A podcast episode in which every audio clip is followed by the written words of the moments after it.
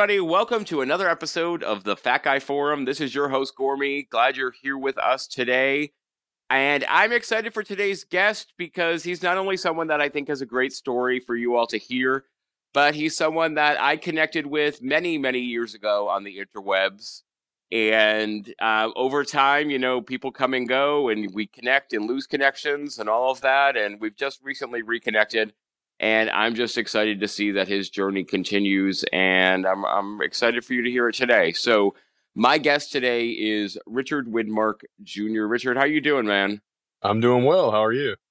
I'm doing good. I'm doing good. We're if for people who are, are not listening to this chronologically, we are in the midst of the coronavirus quarantine ish status here in the US. So, you know, it's it's nice to have another human being to talk to today. So I don't know if this will end up being like a six hour episode just to, you know, fill the space, but hopefully not, you know, at least for you, because I'm sure listening to me talk for that long would be boring for everyone. But we will you know we'll we'll just gonna go through things today man and and i'm gonna start off the way we start off every episode here and that's by asking you the first question tell us richard what qualifies you to be on the fat guy forum what qualifies me? Well i am a fat guy and i am uh on my journey to lose weight. Uh i've been uh, big my entire life uh, ever since I was a child, you know, uh, our our family was not good at coping, so we learned how to eat big and eat everything on your plate, and then have some dessert, and then maybe some extra uh, if you still feel full. Uh, so throughout school, you know, uh, I was bullied.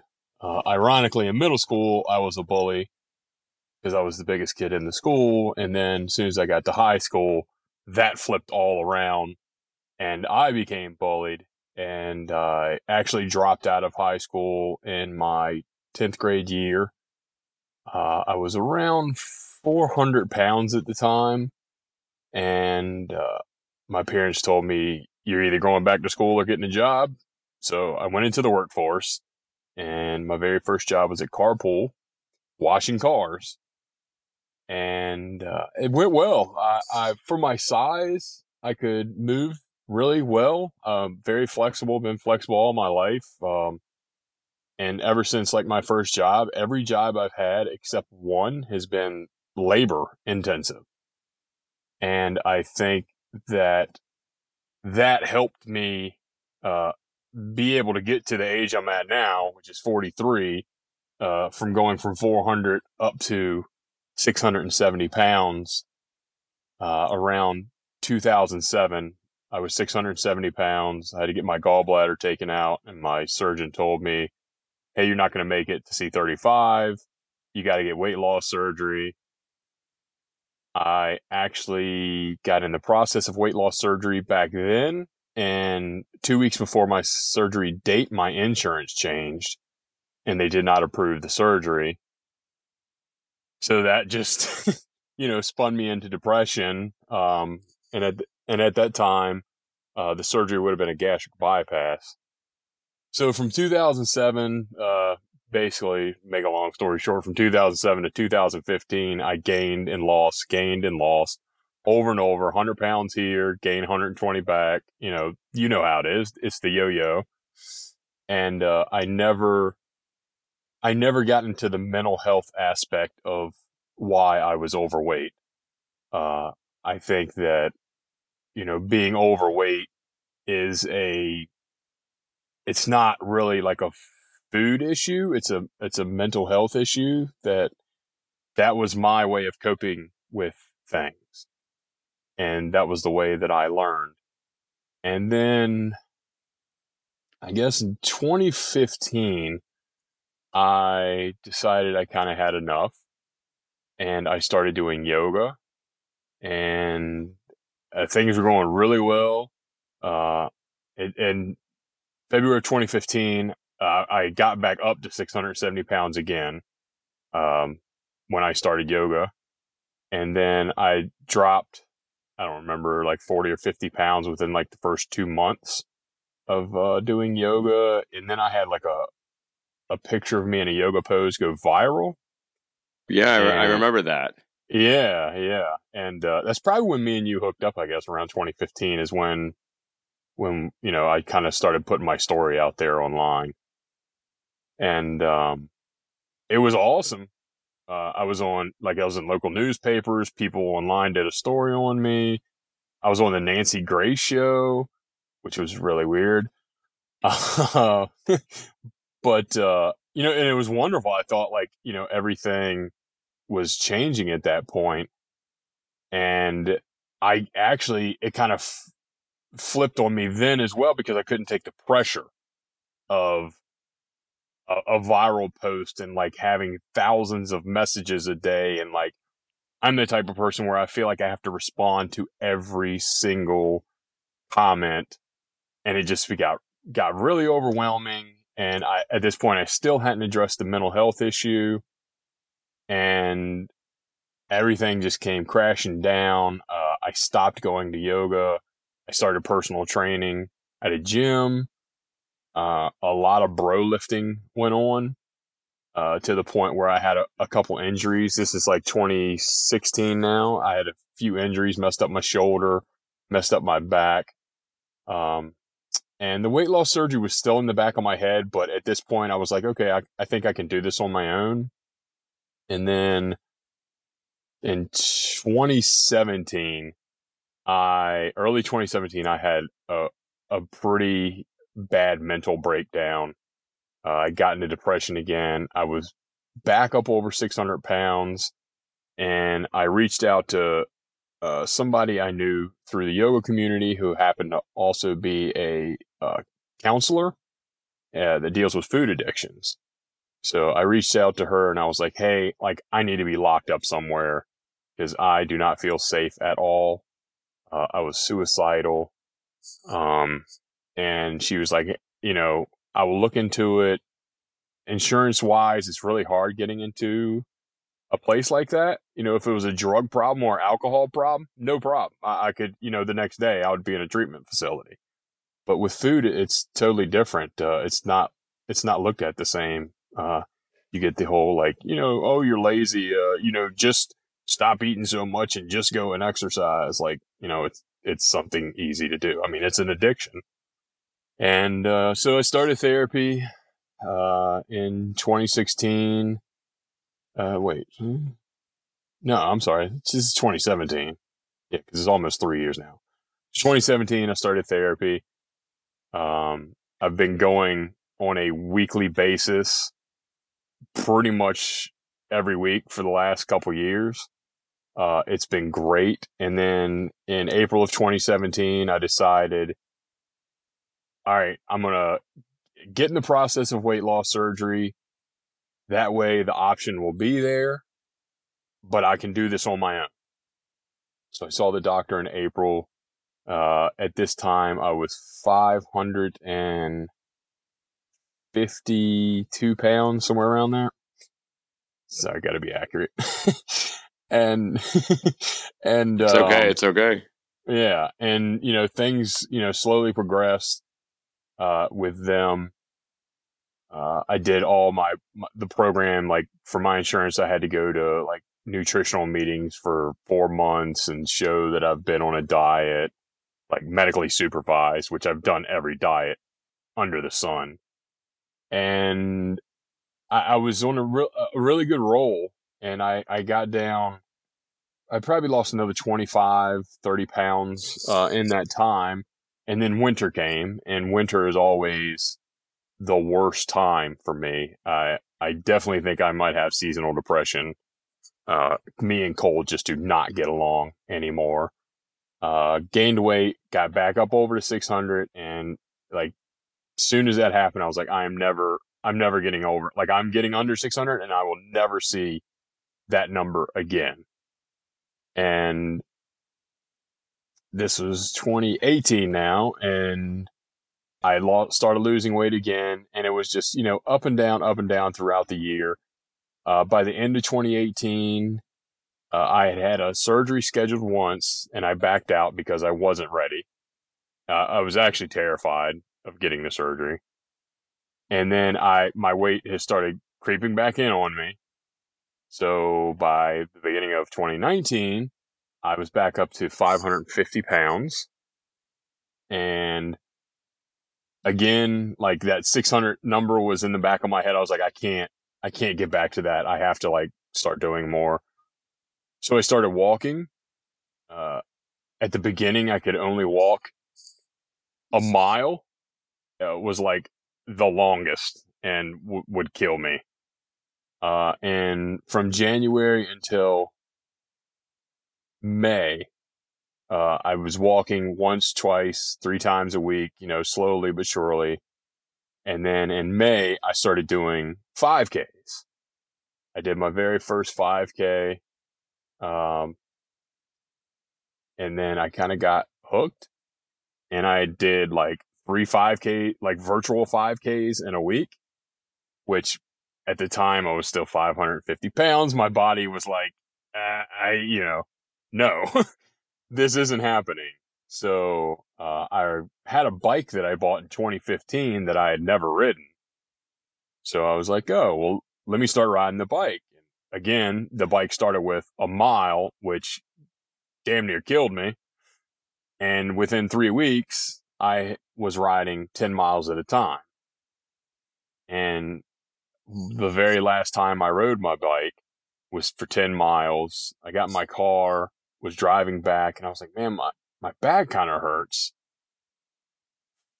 By three days later, I had to go to the ER because the back pain was so severe. They did nothing for me. They they just you know gave me a shot and basically treated me like you know I was uh, looking for pain meds. Which I walked in was like I don't need pain meds. I need to know what's wrong with my back.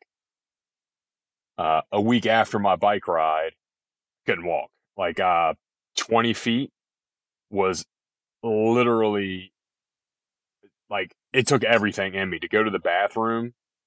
Was I was in tears. It hurt so. I've never experienced pain that bad in my life, and I've had kidney stones before. So this was like the most intense pain I've ever had.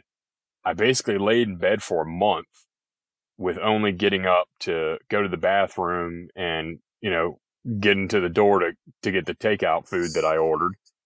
Um, so that again spun me into depression. My weight started climbing back up and just being, you know, physically not being able to do anything that doesn't help any with, uh, you know, weight loss either.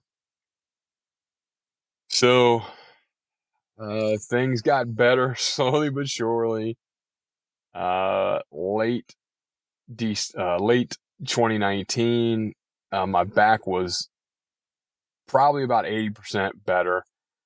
Uh, and then I started walking again. And again, the back went out so bad to a point where I just, I couldn't take the pain anymore. I put an entire bottle of pain meds in my hand and was ready to just swallow them because the, the pain I've just I don't wish like the pain that I had on anybody. That was the worst. So instead I put I was like, okay man, like we, we can't do this. I called my doctor. They got me into a rehab facility. I was in rehab for 12 days, uh, which at the time of going into rehab, again, like I couldn't walk 30 feet, uh, without like being in tears from excruciating pain. Uh, we did some pain management, finally got to the pain level good enough where I could walk. Uh, 12 days later, I was out of rehab. I could walk maybe a quarter of a mile at that time. And at this point, I was like, I've, I've had enough. Like, this is, this is the point where something drastic has to happen and I need to get this weight loss surgery. So I actually while I was in rehab, they were able to get me over to go see my surgeon. I saw him. Uh, I was 510 pounds and he needed me to get under 500 because he wanted me to get a procedure to get a a uh, IVC filter, which is like a, a clot filter that goes in uh, your main vein of your body to prevent clots because he had he had known about you know my being sedentary and my back pain, and he didn't want you know the risk of me getting clots. So within the, like two weeks, I lost that weight. He called, gave me a date of December 9th for surgery. The week before, I got the filter put in, which I actually was 505 pounds. They just didn't weigh me before, thank God. um, and then the day of surgery, I was uh, 501.2 pounds, and I fully went into the surgery expecting to die. I was not expecting to wake up from it. Um, but I did. I woke up, and that moment, like, I knew my life was going to be changed forever. And since December 9th, I have lost uh, 89 pounds uh, from the surgery. Uh, I've haven't officially done another 5K yet, but I did walk uh, a 5K two weeks ago. So I'm back to walking every day, and I, I actually did ride my bike yesterday for one mile, and that was uh, it was a lot of anxiety with that and getting back on the bike. Uh, you know, knowing what happened last year. So I made that long story I, long. no, no, it's good, man. Like I, I think, and and what I and, and so I, I think there's just so much there. Like in terms of showing one, I, I think something that someone who just listens to this right now is going to realize. You know that as much as you've had different challenges thrown your way, like you're you're a survivor, man. Like your your body has seen a lot your body has seen a lot, you know, but you're still here, you're still alive, and you're still fighting. And I think that that's awesome, man. And I, I think you hit on some things like I, there's because there's so many things like it's, it's funny because getting ready to talk to you today, I'm like I I remember because I think you and I even were were connected before uh, your yoga picture went viral. Like I remember back in the days we were talking, you know, where you were you you used to go through a lot where you were exploring veganism and you know it, you know, had a lot going on there, and there were times where you would kind of move away from and towards, and you know, and have people come at you, and like it just. I just remember being like, "Wow, he's like on the you know on the forefront of of getting hammered a lot by people for for different things." And then you put yourself out there, like that. I mean, the yoga picture, which you know people can find if they want to they want to track that down. Like there was something kind of incredibly powerful about that moment, and I remember, you know, what it was like for you after that with just the sheer volume of, you know, contact and response and all of that. And I think that being overwhelming is is natural because you you hit on something in the the core of your story that I, I think is something that we don't talk about a lot. And I think you said the same thing to me in your bio. Like we don't talk about the fact that for especially like here, here's like one of the things I've come to learn. I, I, I think from all the different people I've talked to on this show, like when someone is dealing with a, eh, for the most part, like someone can have a minor weight issue that has to do with their relationship strictly with food.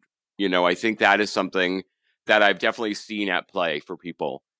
But it's when I see someone that is dealing with you know a massive weight issue that has impacted their life and changed the way they've existed as a person there's there's the relationship to food can be a part of it but there's usually so much more going on and like you said you know eating became something else and i think that's something that really is going should resonate for a lot of people out there that like we develop these strategies around food. We find reasons to use food. It's like I I get people on Instagram all the time that ask me like, what foods do I think are good foods and what foods do I think are bad foods?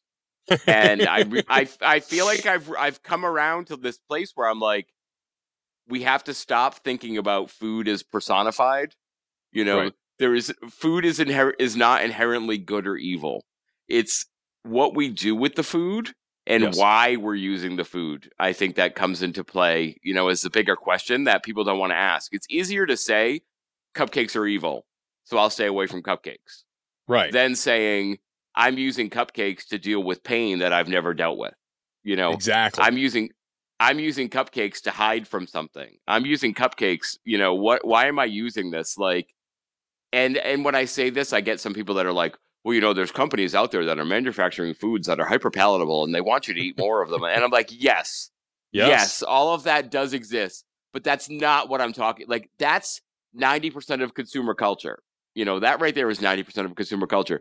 What I'm talking about is the 10% of us or whatever percentage it is, you know, that have gotten our, ourselves so deep into food, you know, that we're 500, 600 pounds, you know, we escape it and come back to it and escape it and come back to it and consistently think that it is just about finding the right diet. You know, it's just about finding it's just about finding the right eating plan and everything else will fall into place. And I think that's another coping mechanism, you know, finding finding the right strategy is another coping mechanism because you still don't want to address what's at the core of everything that's happening for you, you know, and I think for some people they work through that on their own and some people, you know, it's a great idea to work through it with someone else, someone who's professionally trained to listen and and help you kind of do that do that digging. And I think it's great to hear that you, you know, have got, you know, realize for yourself, wait a minute, you know, there's something going on here that, you know, you had that moment where you reached out, like you said, you you were you wouldn't wish on anyone else, and I can't tell you the number of people, the number of guys that I've talked to that have said, you know, they reached that point where I, I just wish I could be locked away. You know, I could, you know, I need some, I need someone to take this control away from me.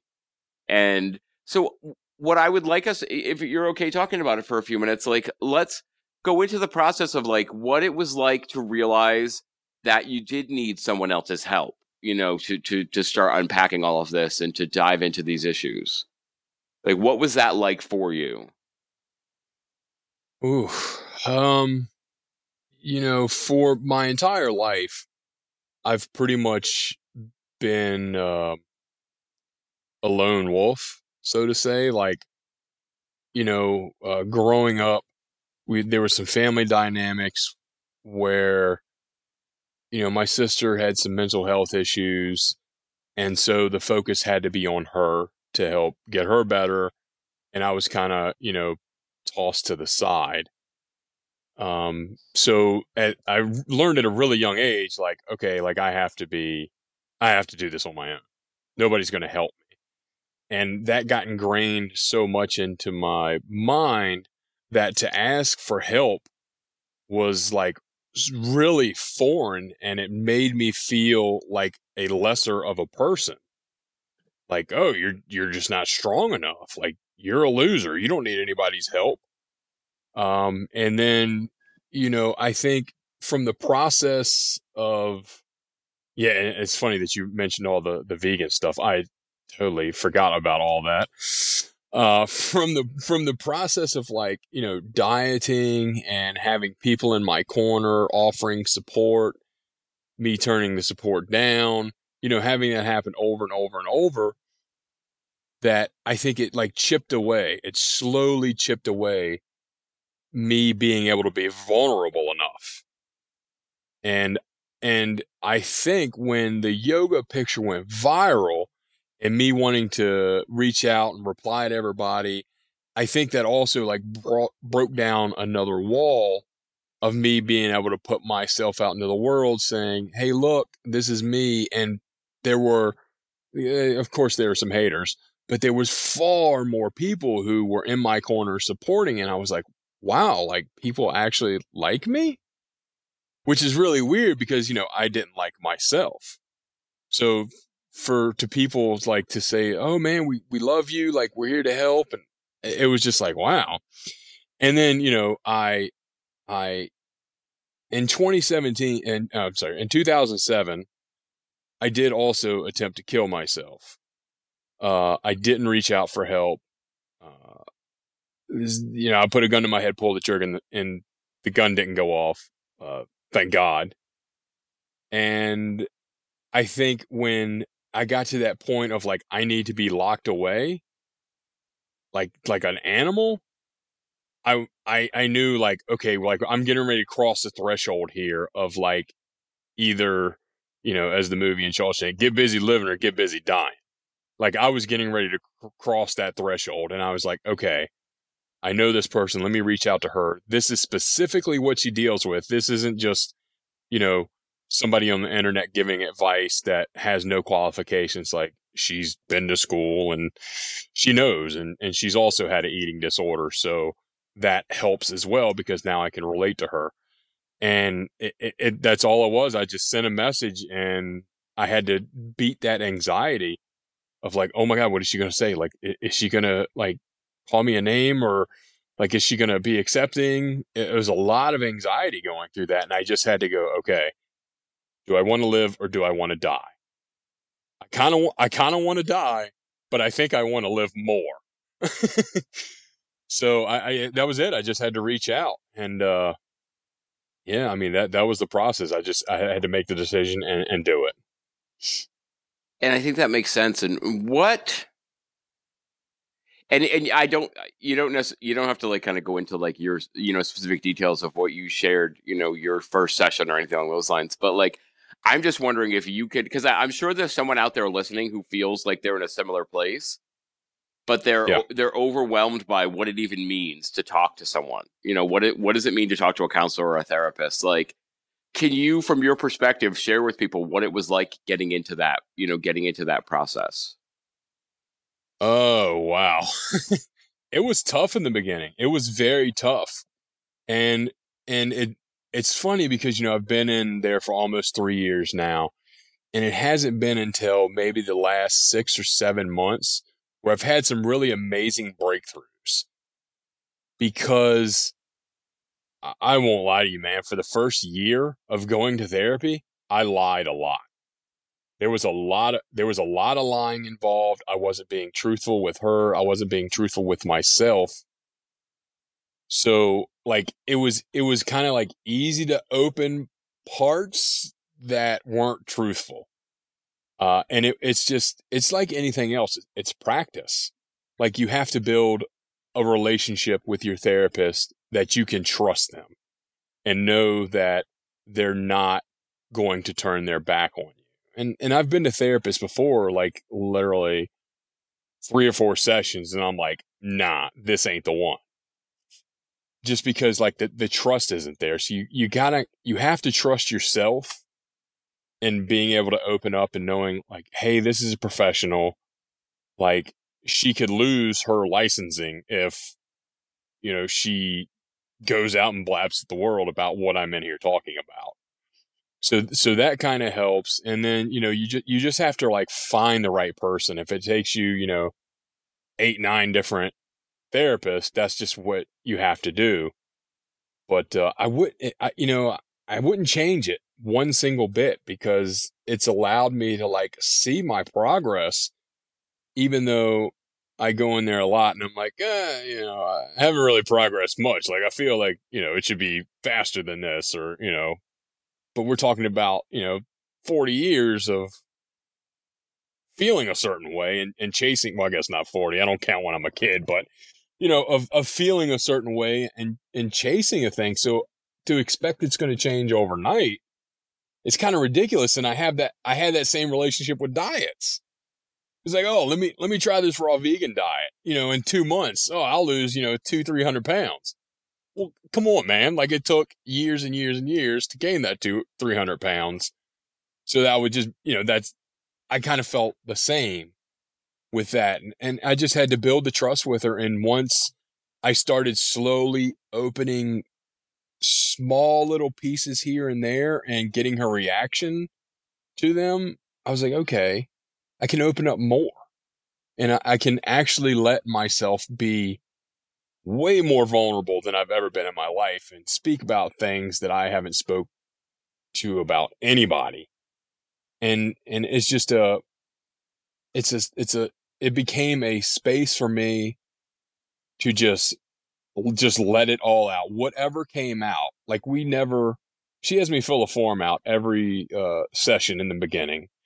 And it's like what would you like to talk about today? And you know what's going on? And i never fill that part out because i just want to like let things naturally come up. And we've talked about everything under the sun. And some days it's good to like not talk so much about myself, maybe things going on in the world. I mean, we've had sessions like that as well.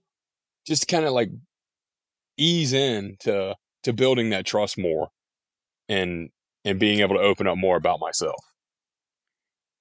I think that makes sense that there needed to be like almost like an organic growth process with you getting into this. Like it it couldn't just be something where you go from all or nothing, you know, from from zero to a hundred right away, you know, and, and be ready to to get to those points, you know, where you're sharing more of what is actually happening for you and being able to almost build that self awareness that you need to be able to to see the growth that's actually happening. You know, it's it's easy it's easy uh, to stay on the inside and not see it, but like allowing yourself to get that perspective, I think is is really smart, man. And and I you hit on something I was immediately thinking when you're talking. I'm like, your your approach to this also seems to mirror the approach a lot of us take to dieting. You know, we want it to be something that's quick, but in the end, when we figure out how to see it as more of a process and as a journey, is when we see more lasting, you know, sustainable results because we're actually kind of in it instead of just trying to use it. So I think that makes that makes a lot of sense, man. And I'm so some of the questions that pop up for me are things that like I'm not sure, you know, even if it's something that you'll you'll have an answer for yet. But I'm just wondering, like, yeah, uh, well, because I, I think like there's there's a there's a there's a depth to this this process that we all go through with our weight loss, and I feel like I could say, you know, so you know, Richard, tell me tell me exactly what you ate to lose the first, you know, 170 pounds before you had the surgery, and like tell me what you're eating right now, and like for some people that would be helpful, but like you and I both know, like we could then go into well, tell me what you were eating the first time you got under 600 pounds, and tell me what you were eating the second time you went under 600 pounds. Like, um, I feel like there's more, you know, to to what my time with you than just exactly what's on your plate. And maybe we can have time to get to that stuff, but what what I'm curious like one of the things that I'm curious about like I've been trying to ask more people about, you know, and I think you you're at a place where you've been doing a lot of self-reflection and kind of working on yourself. Like what do you have you started to you know think about like what do you think brought you to get as heavy as you were? Like what do you think brought you in your life to get over 600 pounds? Um I I, you know, I said earlier, I, I, never learned how to cope in a in a uh, you know productive manner. Uh, it was taught. I learned it from my parents to eat, and you know they learned it from their parents to eat. It, it's definitely passed down, and food was always there for me. It was the one constant in my life that I could always, always depend on you know, I've had many people come and go in my life, but food, drive-throughs, oh man, they'll always be there. And and and let's be honest, man, a cup a cupcake tastes really good. Like it's delicious, but you know, it's not. It's it's only fulfilling that temporary pleasure. Um, and, and I think that's, you know, the food gave me pleasure. So I wanted more. I had to get more. So, you know, uh, I'm not really the scientific kind of person, but I have done like a, a little research on dopamine. And, you know, if you, if you keep on you know, giving your body, you have that dopamine response, you, you need it more. You need more. So instead of, you know, half a pizza, now I'm eating a pizza. Now I'm eating a pizza and wings. Now I'm eating a pizza, wings and breadsticks. Like to get that same dopamine reaction. And, uh, you know, so, so what's the, you know, the best things to give you dopamine reaction? Fat and sugar. I mean, fat maybe not as much as sugar, but those are the, the two ingredients that, you know, really give you that like pleasure response. So, so, and what's fast food, man? I mean, that's exactly what fast food is. It's, it's fat and sugar. I mean, they know what they're doing. And, uh, yeah, so, so it was just, I, I never learned how to cope. Um, I was in a very, a place of pity me. Like I, I would project to the world, oh, don't pity me. Like, I don't want your pity, but that's really what I want. I, I just craved, I craved a connection with someone, uh, whoever it be, you know, so bad that, you know, I would, uh, I would, uh, mm, I would have a lot of bad relationships in my life with people. Um, and that also helped like you know, spin me into depression and I don't know. I'm like going off on a oh, no, it's okay. about something else, but, but, uh, but yeah, like that would like spin me off on a tangent of like dropping into depression. And then again, when you're depressed, what's there for you?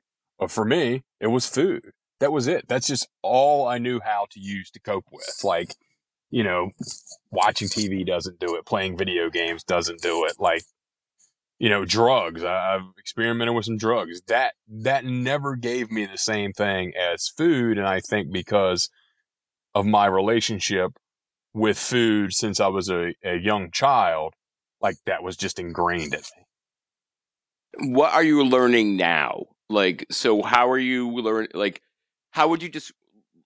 There's two questions. Uh, so first, I would say like, how do you how do you describe your relationship with food now? Whoa, I I it's a it's an interesting relationship I had with food now. It's um it's not I don't eat so much now for pleasure. Like I've I've kind of I've broke that habit. You know, luckily the surgery helped me break that habit.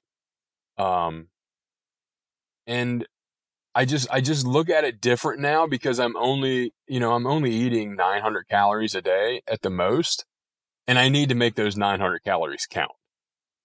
And and and with this they want you to get like a lot of protein, so you know, you, you can't have but so much stuff, uh, you know, dare I say like junk food, but it's just, it, it the certain food just no longer serves, uh, the same purpose it did in my life now. Like I've, I've come to a point where I'm like, okay, I'm, I am still somebody without food. Like I, with this relationship I have with food, like I, I'm, I'm something different than that now. Like before it was like, oh, Richard the fat guy.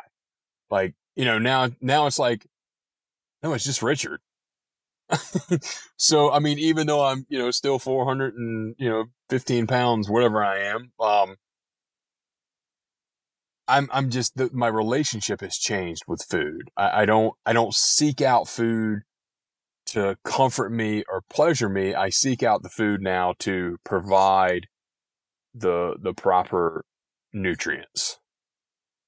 I, I think that makes complete sense, and Uh, not on the flip side of that, but tangential to it. Like you, you talked about how you were you were taught, you know, food became this the mechanism for coping with challenges in your life and stress and emotion and everything. You know that life is still going to throw things your way. So what what are you learning about other coping skills? Like what are you learning about like how to what ways to take care of yourself that don't involve you know turning turning to food which is you know a destructive coping mechanism. Uh so through through therapy uh this this has helped me tremendously. Just stop. Stop. Take some breaths. Take some really deep breaths. And just sit with the feelings.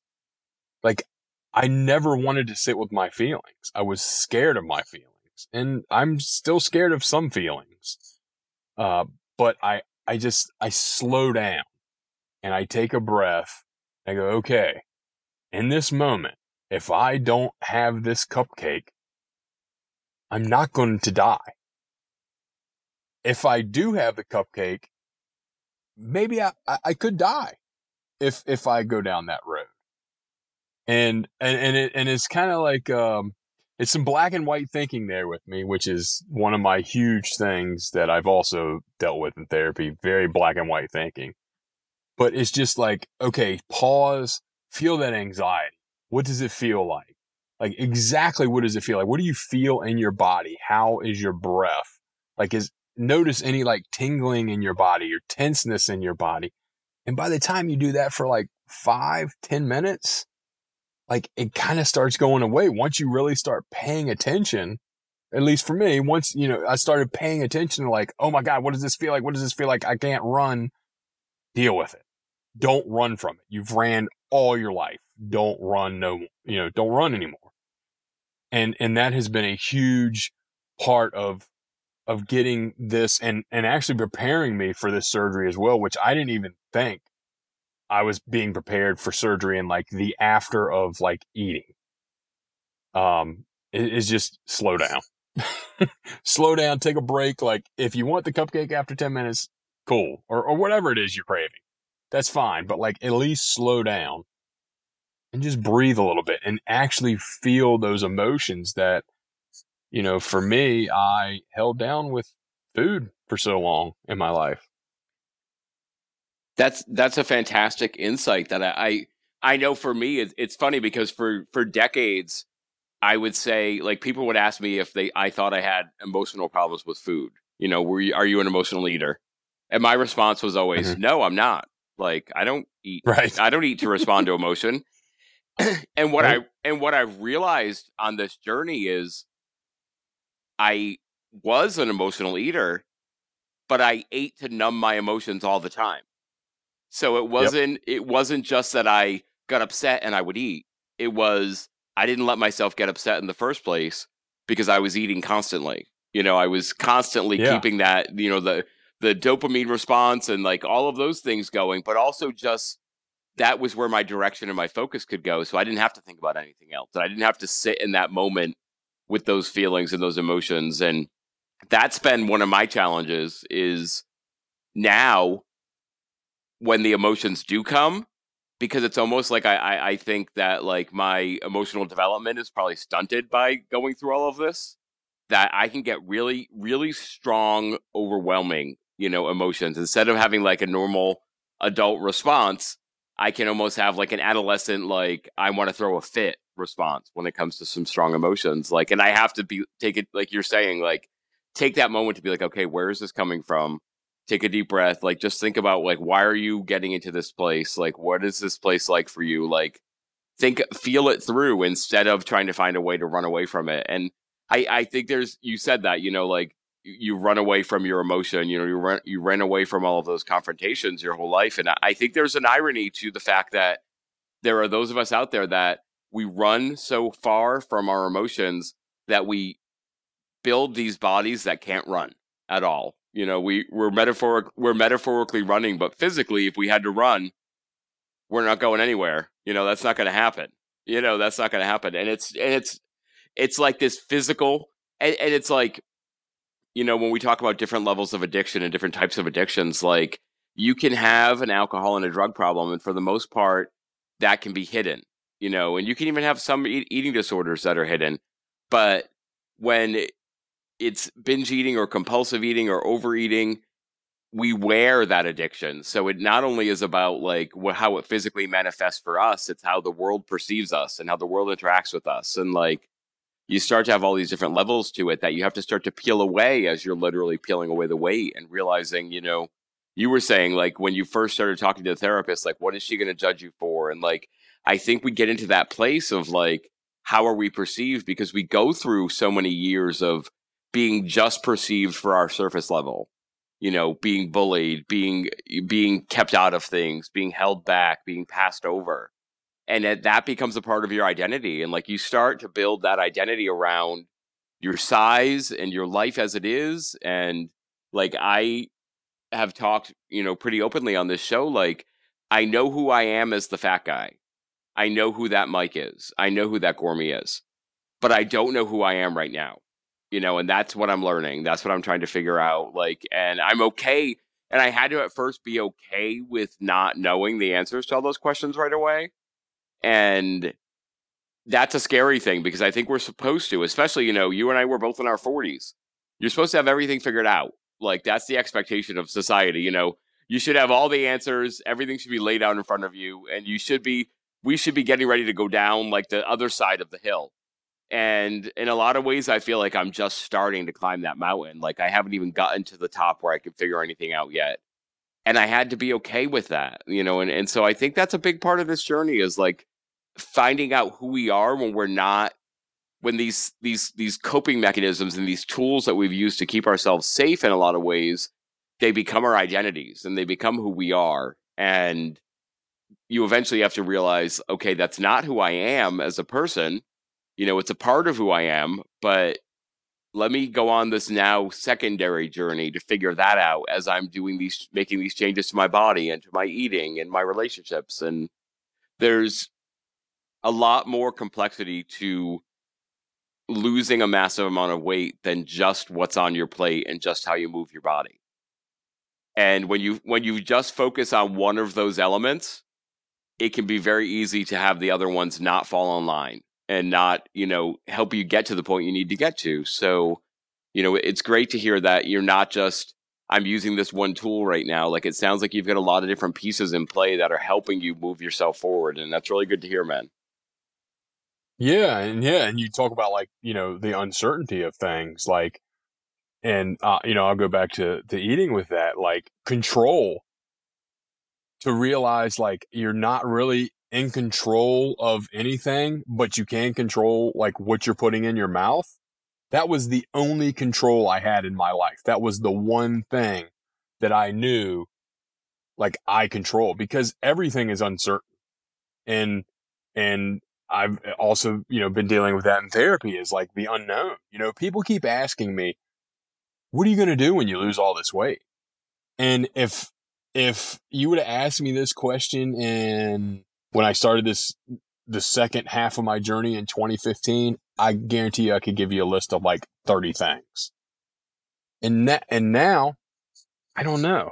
I have some ideas of some things I, I would like to do. Like one of them is I want to hike the Appalachian Trail, start to finish, straight through. If it happens, it happens. If it doesn't, it doesn't but there, you know, there's some things that I would like to do, but as I lose weight, I'm finding that the things that I thought I wanted to do, I don't want to. I don't, I don't care about things anymore. And it's just, it's the little things of like, oh man, I had to buy some smaller t-shirts. That, that was never on my list. Like, you know, fitting in a booth. Like the other day, I went to a place and I just sat in the booth like it was nothing. And I was like, wait, what? what just happened there? That is so weird. And again, like, you know, it, it, it's, it's little small things like that that are not on the list. It always looks at the, at the grand thing. Uh, but yeah, it's like, you know, it's, it's the whole control thing with me. It's like, you know, I don't know what my future is going to lead to. I have some ideas. Uh, I do have some goals, but you know, as you said, like you feel like you haven't gotten to the mount, you know, the, the top of the mountain yet. I have a different perspective on that is I'll never reach the top of them. And because they're, to me, I don't, I don't want to reach the peak because I feel like the peak is going to continually change.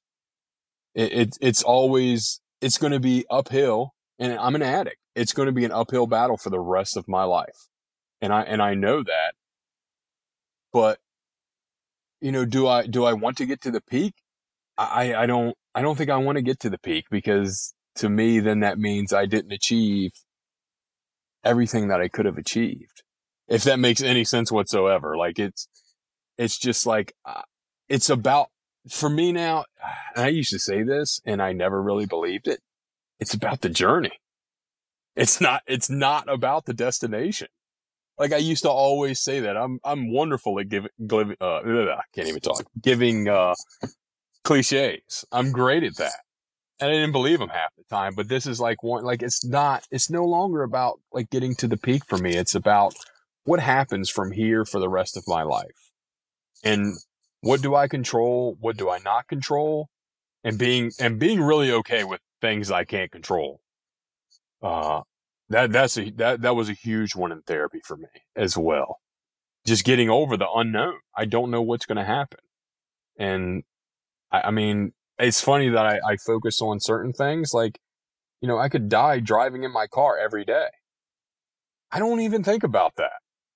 Like, it, it is so funny. Like the little things we do every day, we don't think about that are so out of our control that, that is just normal.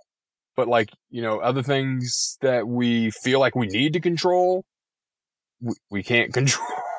and they just consume us. Uh, and that's what it really is. Like we we uh, we put so much energy into these things that we can't control, whether that's through stress or through trying to control them. And it's when you can come to that place of peace with it and realize, okay, I really don't like. I'll be I'll be hundred percent honest with you. Like I, you know, with everything that's going on in the world right now, like I I feel very uncertain about a lot of things. Like in terms of you know what's happening with my work and what's happening with where I live and all of those pieces. And I've kind of had this moment this morning where I'm like, if something changes, something changes. Like all I can control is how I'm going to respond to what happens. I can't control getting getting anxious before something happens or getting upset about it before it happens. Where does that get me? Where does that what benefit does that bring to me? And I, I think you hit on something like I think as as you know self-identified addicts like it's it's very easy like i think one of the reasons why i can say for myself that i my weight loss journey has so many hills and valleys is because i used to think about there being a finish line. I used to think about there being like okay you know it's i i hit this point the scale says this i can take the fat hat off and i can just move on with life and I'll just be a normal person and I'll just move up quote unquote normal and I'll just go on and I'll do what everyone else does. And look, everyone else is at the, the food court at the mall, you know, shoving Taco Bell and Sbarro into their face. Like I can do that too and I'll be fine. And I had to come realize that, you know, there are going to be things about my life that are never going to fit that definition of normal. And that has to be okay. You know, it has to be okay that to, to some extent there will always be, there will need to be vigilance and there will need to be struggle and that's not only okay, like that's a good thing to be aware of. Like it's a good thing to know that, you know, you've got different challenges and that you've got things you're working towards because complacency I think is is dangerous, especially when you're dealing with someone uh, that has any kind of addiction. Like that complacent place is somewhere where the the the dark side of things can start to come into play again because you're you kind of let your guard down and you let your I don't want to say because I think I, there are many times in my life where I'm comfortable. I'm not saying that I'm not comfortable, but I'm saying that like I have to be aware of the choices I'm making and be aware of the things that I can control so that I do do that and not abdicate that responsibility. Like don't try to control the things that you can't, but don't ever just let go of the things that you can control. Yeah, I'm I'm with you right there, man. It's uh you know, and, and you said it best. It's like, you know, what, what can I do? Well, how, how can I respond to this situation? And, you know, I'll even go a point further where to say, it's okay if you get angry. It's okay if you get anxious. It, like, it's okay if you want to run. All these feelings are totally okay. Like, we're humans. We're not robots. I've wanted to be a robot my entire life. I mean, I can't tell you how many times I was like, man, I just wish there was a pill they could give me where all my feelings would go away. But, but now, like, I, to like to think about like, man, to, that's not even like living to not feel anything. So, you know, in order us, and it, for us to know what love is, we have to know what hate is. For us to know what happiness is, we have to know what sadness is. Like, life is a constant struggle because that's the only way you grow as a person is to go through the struggle. If if it was all like sunshine and rainbows, I mean, would we even know? Like, what what would even be the purpose of like that feeling of like accomplishment? You wouldn't even know that feel. Like one of the greatest feelings ever is accomplishment. To like, man, I fought through some stuff and I and I did this. Like when I walked that 5K, couple weeks ago. I had no intentions of walking a 5K at the time. Like, you know, and again, in November, I couldn't walk 30 feet. So I'm sitting there walking the mile, the, the course is like 2.6 miles or something. And I was like, ah, I'll walk a mile and turn around. But I kept going. And I started thinking about like, God, man, like I was in rehab less than like five months ago. I couldn't walk 30 feet. And here I am at two miles. Here I'm at two and a half miles. Here I'm at, at three miles. Oh my God, I am getting ready to walk a 5K. And the emotions that came over me, like it was, it was so amazing to like, man, I did that. I just did that. I never thought I was going to be able to walk that far again after what I went through last year. And, and I enjoyed it. And I, and I like, I enjoyed the moment. I didn't need food because that's another thing. Any emotion with food, happiness, sadness, anxiety, all of it, I would run to food. And I think, uh, you know, a lot of us do that, even with happiness. You don't even like, you know, joyous times and celebrations. What's there? Food. And like to to be able to live life and experience all that is is amazing now. And and I still have my days. I still have some really I don't like using bad and good, but uh, you know, it's the only way some people hear it. But I still have bad days. I, you know, I still have bad days. I have days where I'm like, man, I don't want to get out to bed today. You know what? Some of those days I don't get out to bed because that's just what I need to go through. And at the same time, know, okay, if this is what I'm going to do, if I'm going to stay in bed all day today, what other steps can I take to make sure I don't go down this slippery slope and just like start eating food that isn't good for me? I'm like, okay, well, I control, I control lay, laying in bed all day. This is my choice. I'm making this choice. I'm also going to make the choice to eat well today. So it's like I'm allowing myself to have some, some, uh, uh, something that doesn't really serve me because laying in bed like all day kind of yeah, I guess maybe it serves me in some aspect, but it's, you know, it's not the life that I want to live. So it's like, okay, I'm allowing myself this, but I'm not going to allow myself that. So it's, it's still, you know, being in control of, of some things. And, and some days, man, let's be honest, you just need to lay in bed all day. Like I, I feel like with all this stuff going on with coronavirus and all the uncertainty of what's going on, everything being closed, like uh, talking about a nationwide lockdown, there is going to be a lot of people struggling with mental health during this time and not, not even, you know, like eating disorders or anything like that. Just totally in mental health. It's just like, and, and, you know, if, if this would have happened four or five years ago, man, I had a totally different response. I'd have I, mean, I know I'd be eating everything under the sun and, and freaking out and watching the news 24 hours a day. And now, you know, it's like, okay, well, I can, I can take the measures to, to try not to get this. I, I'm still going outside. I'm, I'm not in public. I'll go for a walk by the river. There's hardly anybody out. And maybe that's not the right thing to do, but I need to be outside. Uh, for my own mental health. And, you know, I, I can just do what I can to not get this. And if I get this, like I'm living on, I feel like I'm living on borrowed time. Like I feel like I, I shouldn't have made it to, to 40, whatever, uh, two years old, 600 pounds. I should not have made that. So I'm living on borrowed time. So if, if, you know, if this happens, this happens and, and I can't, I can't control it. I can only con- control so much. I mean, I might stay in my house all day and uh, a tree might fall in the house and kill me, you know? So it's like, I can't, there's just so much I can't control. I can only do what I can to help my situation and, and to understand like getting little pieces of what it feels like to, to actually live my life again. I shut down so many years ago like, you know, I became Richard the fat guy.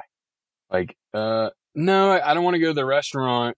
Uh, I don't really like that place. When in reality, I was scared of there only being booths. What, how big was the bathroom? If there was chairs, was I going to break them? Cause I broke a few restaurant chairs before in my life.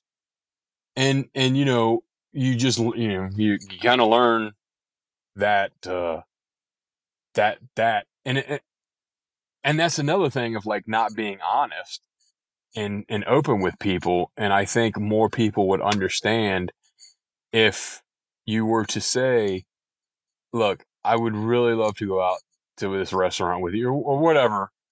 But i'm i'm like i'm scared like the chairs aren't going to hold me. I'm scared it's going to be like a tiny bathroom. I have to go to the bathroom. I'm scared there's only going to be booths. Where instead of just going, eh, I don't like that place. I don't want to go. And then, you know, you say no enough times, people are going to stop asking. But I think there's so many people who have never dealt with the weight that we have, you know, being morbidly obese that they don't even, they don't even understand. Like the thought of breaking a chair to them. What, what, what? There's like, you know, me and my therapist has talked about that, about things like she has no idea about what runs through my brain from being this big. And, uh, and, and it's just, it's just so funny. So, so again, that's like, you know, you don't want to, you don't want to expose that feeling. You just want to make a quick excuse and, and just to get past it and hurry up. Let's move on. Let's move on. Like, I don't want to talk about this. Well, I think, and because no, go ahead. I don't want to cut you off. No, I was No, going to go say ahead, like go ahead, go no, ahead. I think I don't- I don't know well, I I think you're hitting next. on something like I I think this is like because let's be realistic, like if we every time like when we were, you know, that big, you know, if cuz I did the same exact thing with friends and family and avoided situations because I was worried about fitting or the walking or you know, not traveling because I knew I couldn't fit in an airplane bathroom, like all of those things like if instead of saying I don't feel like coming out tonight or I have other plans, I were to have said, well, I can't go to that restaurant because I don't fit in any of the seats at that restaurant. One, that opens me up to the reaction that they're going to have. But on a bigger level, on a bigger level, it makes it a reality outside of myself. You know, I, I think we get we get very good at like coping in ways like we build these these small worlds for ourselves and we build our rules and we allow it to take up so much space in our heads. You know, that planning. Like I know you know what that's like. Like I remember like when someone would say, you know, okay, we're gonna go we're all going here as a family, you know, on this night. And immediately you're like, okay, let me jump online and see if there's any pictures of the inside of that place. And let me see what I can see. You know, let me and I even I get to the point that I would I mean I had places, you know, when I knew like I would I would kind of go online and look and I mean luckily also there's actually forums of fat people out there talking about some of this stuff. Like so you'd be like, has anyone been to this place? Like yeah, Huh. like and I would also I I remember a couple times where I would actually call the restaurant and and almost and of course I'm like pretending like I'm using like a different voice cuz like they're going to know who I am. Um you know, could you Right. tell me about the seating in your restaurant? You know, oh well, you know, yeah, we're mostly booths. I'm like, okay, thank you. And like, but you have to like think about those things because at the end of the day, like, how do you like? I think there's people like they they get having food issues. They do understand it. They understand having an eating disorder. They understand having a food addiction, but they don't understand the physical the fact that like we've you know we've used food and and our our eating issues have become something that have given us whether it's temporarily or permanent a disability that you have you have to plan and adapt for and you have to you have to figure out how you're going to do it like i i love going to disney world. I love the disney parks. I love all of that. And when i was at my biggest when i would go i would often go either with friends or i would go alone because I knew I was going to need to rent a scooter because there was no way I could walk the park. But I wouldn't go with with family because I didn't want them to see me to have to do that. I didn't want to, you know, open that door to them because I knew then there were going to be other discussions that were going to happen. You know, I knew other things were going to, you know, or I was going to have to face things that I didn't want to face. And so I remember there would be times where we would be like planning family stuff and they're like, well, let's go here. Let's, you know, let's go to Disney. I'm like, oh yeah, no, it's not a good time of the year to go. Like, you know, I would try to t- like talk them out of going somewhere that I loved going because I didn't want to have to face the reality. I didn't want them to have to see what that, what my life was really like because they only saw it in bits and pieces. They, I didn't want them to have to see what it was like 24 hours a day because then I would have to face it. You know, it's easy. It was easier for me to hide it when I wasn't putting myself into those situations with them. And I think we get into that place and I and I think what people don't realize too is so when you do make changes and you start to lose weight, I mean you're you're now you're what are you about 260 pounds down from the heaviest you've ever been? Somewhere in there, somewhere Yeah, somewhere in there. take. Yeah, somewhere I know. there, we yeah. we, we Yeah, talked. uh-huh. You know, you mentioned earlier we want to be exact with numbers. Well, and it's funny because there's another there's another guy out there, a pretty famous you know weight loss guy, Vinnie Tortorich, and he talks about when he when he talks to his his clients about their their weight loss, and he's like, "Well, what did you weigh this week?" And they're like, two fifty four point seven, and he's like, he's like, just say two fifty, and it's like, no, two fifty four point seven. I am down 0.77 pounds this week. Like it, it's important. Numbers become very important to us when we're thinking about like weight loss and weight gain. Um, but I, when you move out of that place of having to try to make yourself fit into the world and you realize that you can fit into a booth or you can buy clothing or you can like I'll be honest with you like the very first time I went to buy clothing at a Walmart and I sat in the dressing room trying clothes on and I lost it crying because I could Yeah. do it.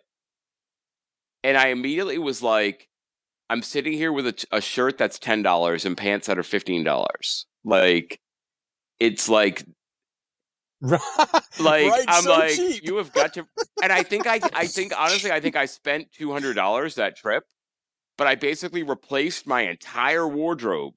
And it's funny because people are like, you're excited about shopping at Walmart for clothes. And I'm like, you don't understand what it's like to I either for most of my life only have one store I could shop at. And for a fair number of years, have no store I could shop at. I had to order the clothes online because there was nowhere nearby me to actually buy clothes that were big enough. Like, so you had to hope. dude. I've been buying, I've been buying clothes on King Size Direct for like so long. and you man. know, like, let's talk about like king size direct sizing. They think that your arm length and arms grow the same as the rest of your body does. So you get those shirts and you're like, wow, Yes. like these sleeves are down to my ankles because like and then you have to imagine is there someone in a factory like cutting cutting the pattern for that clothing being like who there is a giant out there.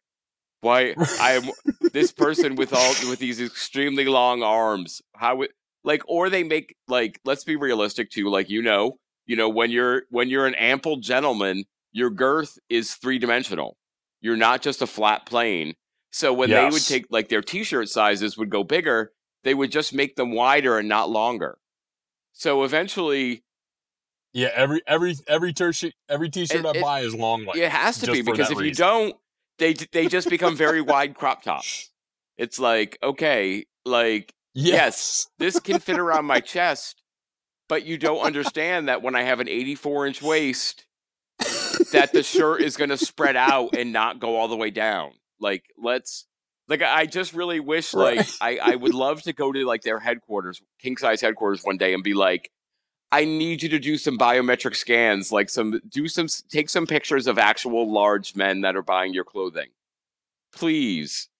Please. This is not like, like, they literally are like, I feel like they, they took, like, Microsoft Paint, like an image of a dummy, and they right click the bottom corner and they just drag it. And they're like, okay, that's a bigger size. Uh, Yeah. uh, okay, four pic- four pixels, that's a bigger Oh, yeah. size. And like, but you know, like, so you order your clothing online. You hope that when it arrives, it's actually Yeah. what you ordered. Because I remember back in the day, king size would send you just the wrong things. And you're like, this is not at all what I ordered all the time. All the Literally all the time. Like, I'm pretty sure they had a Yeah. warehouse full of like um, squirrels, trained squirrels that like were supposed to go and pull bags out of a bin Yeah. and didn't. And you, al- I'm sure you also remember because you're old enough. Like it also used to be, it would take two to three weeks for an order to process. There was no, there was no Oh, God, expedited yeah. shipping. There was no Amazon Prime. There was none of that. So it was like, okay, I have to know I'm going to need new clothing months in advance. I'm going to have to hope that, and then it would arrive, and you're like, I paid $55 for this shirt, and it literally feels like a napkin they stapled. Like the quality, like, Yes, I know, and it, and oh it's yeah, up to my like, belly button. oh, and I look like a fool. Um, fan freaking tastic. This is Yeah. great. The this is great. I'm pretty. Yeah, I mean, you know, the, we used to have uh, what was the uh the store uh direct? No, not um Yep. Casual Male. Like at least those were some stores like you could go in and they would have up to like I think they would have up yeah, to like it's casual. 6X ma- Yeah, well, even when they became DXL at first, So- it was six X. They would carry in store. Yeah. Yeah, so like I could at least go in there and get some stuff, but I mean at one point Yeah. like I got up to 8X and and uh you know, King Size Direct was the only place that you could go and and nothing, like you said, nothing fit right. It it it was kind of ridiculous on what they sell and so yeah, I uh I ordered some shirts off Amazon the other day. That was nice. Um so yeah, I'm looking forward to that day where where I can just like oh, you know what? I need a T-shirt. Let me go to Walmart or Target. right get a and it, t-shirt it's today. and the, and the not to you know i wasn't meaning to kind of send us off on this tangent about clothing but the point the point is that like you you you free up so much space in your your head when you don't have to worry about those things 24/7 anymore you know when it's not when when you can agree to plans because you don't have to think can i park somewhere close enough so i can walk without being out of breath? Like is there a bench i can rest on? You know is there this? You know will i be able to fit in the seating there? Like am i can i go like go to a theater? Like can i you know i mean luckily i mean a lot of movie theaters have started doing raisable arms which is like a fantastic adaptation but like you, you get invited to go to like an old school theater and you're like can i even get into a seat? Like what do i do? Like how do i handle this? Like what do i you know what are my options? Like having to call like i remember just many times having to call a theater and be like do you have any seating for big people? Like what do you do? Like what what do you offer? You know and they would be like well we have we have a limited number of like extra seats in the back that we you know they sell out early like x y and z like this is how this gets this is how this has to be handled. So you had to you had to spend all this energy adapting to the way the world is and like there's something to be said for when you don't have to do that anymore and you know i you know like you said sliding into that booth like there's just more and more things like that coming for you man and i'm just really you know excited for for those to be things that are down the down the line for you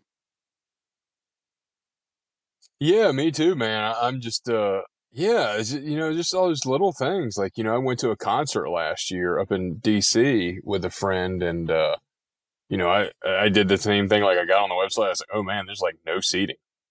I'm gonna have to stand this entire time.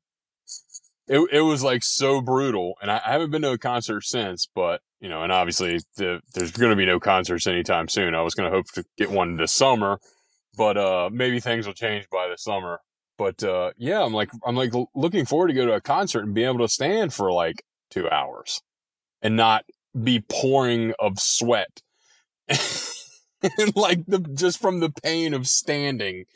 It's like people don't you know, it's just standing sometimes. It's like so well i mean i don't think they they don't realize that like standing was painful sitting was painful in some seats like you know what not just because the arms of a chair were digging into your thighs to the point that you had permanent bruises but just depending on the angle of like the chair you're sitting in like is your is your stomach pulling down on your back to the point that it's causing back pain? Are you on an angle where you're now your legs are falling asleep? Like there was just a lot of adaptations that needed to be made that people just don't think about it and and obviously uh, that's like one of the reasons why I started this show was for us to start opening that up so more people know you know what what those experiences are like so that maybe they are interacting with someone and they might realize that there is something else you know going on for that person besides just what they see on the surface Yeah, yeah, absolutely. And I, and I think, you know, even even us big guys who who understand uh, well, mm, you're not so big anymore, but but us big guys, you know, we we've been through things and, you know, I I think we're also like kind of guilty of of the opposite of like, you know, seeing, you know, some a skinny person out on the street and go, "Man, I, I just I wish I could be that." like you know not knowing that you know they go to the gym an hour every day and you know they're eating they track everything and they're like they're just super you know into it and uh yeah, no i think you're I i was going th- it- but no i think you're you're, I- right but I think that's the only. Yeah, I, I think that. that- So yeah, by you you making this podcast, like that's what I meant. Like putting it out in the world, people can actually like understand what it's like to be a big guy, or or just a big person in general. There's so many things, and you're talking like sitting hurts, and and you know when you become so big, your your body anatomy changes, and and things don't work like they're supposed to work, and uh, you know uh, I've noticed that a lot. Like uh, when I walk now, like I'm, I'm trying to change my foot position because my, you know, my feet were out a little because my legs would rub together. So I would learn to walk so they wouldn't. And now they don't rub together as much. I'm trying to like have my feet straight. When I walk with my feet straight, it feels like I'm pigeon toed now. It, it just feels so foreign. So it's just, you know, th- little things like that, that when you get a certain size, it, it's just hard. It, it's hard to it's hard to expect somebody to know what it feels like in your body unless they've they've been in it. So all you can do is is try to explain it as best you can and, and hope they have, you know, some way of understanding of, of what it feels like. We've talked about a lot, man. And and, and the funny thing the funny thing is I feel like there's a lot we haven't talked about yet. Like there's so much more. So uh, you know, we're gonna have to do a sequel at some point for sure. Um, but one of the things I do want to talk about before we kind of get towards the end of this discussion is like, so what comes next for Richard? Like, what are your what are your current goals? Like, what are the things that are on the horizon for you? Like, what what can people expect to see coming from you? Oh man, literally earlier I just said I don't have uh, you know those things, but I, I, I do. I I definitely have. There are some things there. Uh, I I have I do have a weight loss goal that I would like to achieve. I would like to get down to 250. Um, you know, if it happens, cool. If I get if I get 275, whatever, I'm fine. But I would like to see 250. Um, I'm gonna start doing 5Ks again. I'm gonna, you know, I was signed up for my first 5K next month. It's not happening, so I'm gonna do some virtual 5Ks. Um, I I haven't really told many people this, so you're gonna be like the first one to hear this that I'm putting out into the world. I have started a class to become a personal trainer. And I I feel like I'm I'm able to relate to people like me and you uh so much more than, you know, your typical trainer and because, you know, this weight loss surgery has been uh, such a big moment in my life. I, I would really love to specialize people through the process of weight loss surgery. Um, you know, because I do see a lot in the weight loss surgery community that that attitude still of the quick fix. This is going to fix me. And, uh, you know, unfortunately the, the, the weight regain from weight loss surgery is, is pretty high from, you know, yeah. So I think, you know, I can bring my unique experience, uh, to this, to, to that. So that, that's an ongoing process. Uh, you know, a couple more months of that. Um, I think that sounds awesome, man. Like I, I, I, think you're spot on with with your assessment of like what you'll be able to bring to that table. I think that sounds really great. Yeah, I did a Google search one day, like here, like looking for somebody to help me that's like you know, kind of understands and there's none. And I was like, well, wait a minute. Be the change, be the change in the world you want to see. So yeah. And then, you know, it's just, um, it, it's just li- live, you know, living day to day, man. Like, you know, I, I do things that people, you know, say I shouldn't do. I weigh myself every single day. I, I track my food every single day because it's what helps keep me on track. And, uh, I actually, I used to hate the scale. Now I love it every day because I see like literally overnight I can lose like three pounds. And by the end of the day, like I've gained five. It's just so funny, like seeing how much that weight fluctuates and, and being like, I, I the, the number means a lot to me, but it doesn't mean as much as it once did. When you're 600, 500, 400, 300 pounds, the number does represent somebody no much, no matter how much people want to say like, oh, you're, you're not the number on the scale. Yes, you're not the number on the scale, but there is a correlation between that number and health. So, but once you get down, you know, to like where you're kind of supposed to be, yeah, if you put on like 30 pounds of muscle versus 30 pounds of fat, yeah, like obviously that's way more healthier. Um, but yeah, I mean, it's just, you know, I, I want to start riding my bike again, like do 5Ks. We have a, we have a, a 10K that they rescheduled for September. Hoping by then I'll be able to do that. Like, I want to do a half marathon. I want to eventually do a marathon, hike the Appalachian Trail, go to Walmart and buy clothes.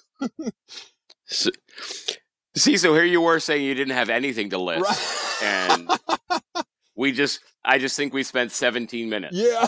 on that. So, you know. Yeah, there there def yeah, for sure. There de- there's definitely, you know, a list of things that I would like to accomplish.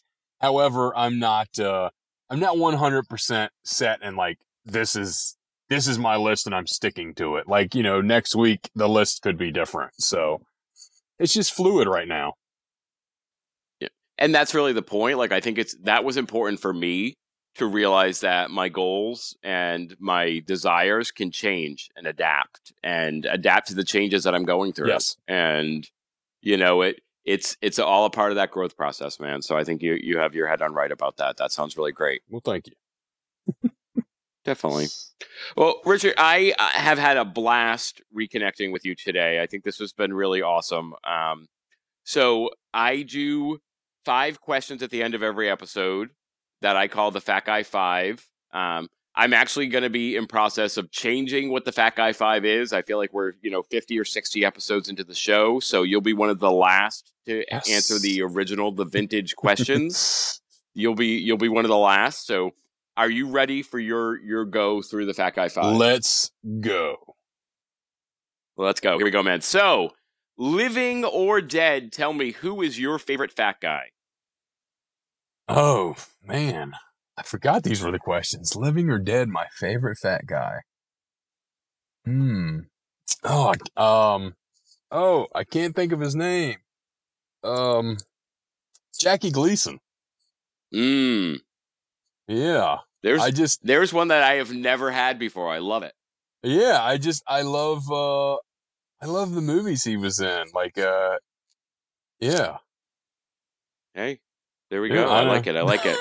hey, there we go. It is what it's out in the universe now, man. It's out there. yeah, it It's out there.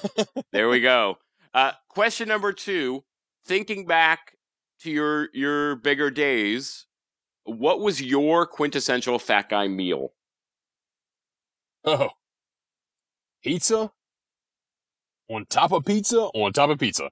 Like literally like pizza was my go-to. Uh I would order it from whoever delivered. It would be a large pizza, some chicken wings, and some breadsticks.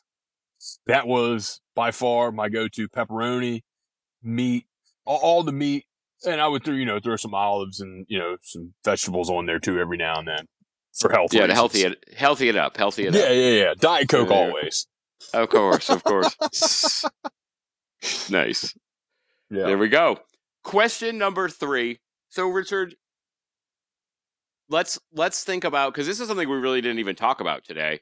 Uh, there's so there's gonna there's someone out there listening who is you when you were first getting started. You know, who is that that that guy who's just getting ready to start his journey.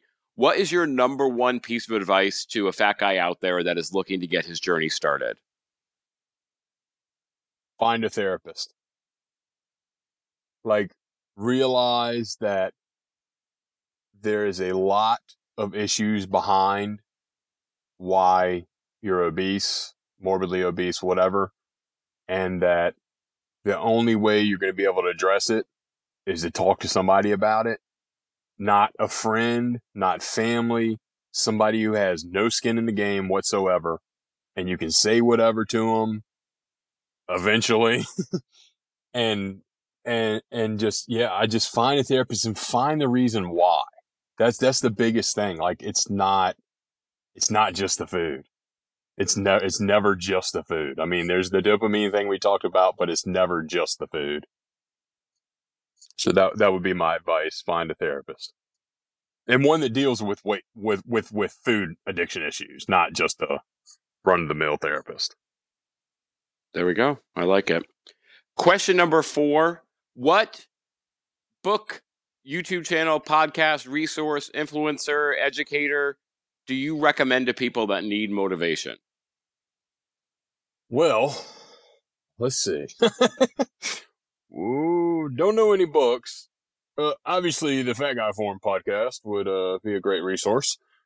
Um, well, honestly, it is because you know I've listened to a couple of your episodes, and you know I don't I sit here and you know toot your horn or anything, but you know there you you're you're you're different. You're you're not like all the other weight loss shows from people who you know lost thirty or forty pounds. Like you've you've been there, and you get it, and you're you're uh, you're willing to talk to people who are either there right now or have been there as well. So, um, yeah, I don't I don't know. I don't. It depends, you know. F- just go on you uh, go on YouTube and just search and just see see who you resonate with. I mean, I used to love watching Steve Cook videos. Like he would motivate me. And uh, once he got on the Biggest Loser, my my mind kind of changed about him. Uh, some so and and even and th- and this is the the most important part. People only show you what they want you to see. So, you know, as far as like following people on social media, always be aware of like they're just showing you what they want you to see. And, you know, a lot of us only share the good times. I, I do my best to share the bad times too, because we all know it's not sunshine and rainbows. So, you know, just search and, you know, I don't, I'm not a book reader myself, so I can't help you on that one. But, uh, you know, yeah, just, just read, read, look at stuff and see what resonates. There we go. I like it. Read and look at stuff. Read and look at stuff. Yep, I like pictures. There we go. there's there's that that right there is going to be that might be the title of the episode. Read and look at stuff. I like it. Oh, Richard man. Richard Richard's advice to you is read and look at stuff. I like it. I like it. Oh man, this has been a long conversation. it has been. It has been, man. Here we go. So we're we're to the last question though. We're down to the last one. Richard, right. What is one goal you have for the next year that is not health, fitness, or weight loss related?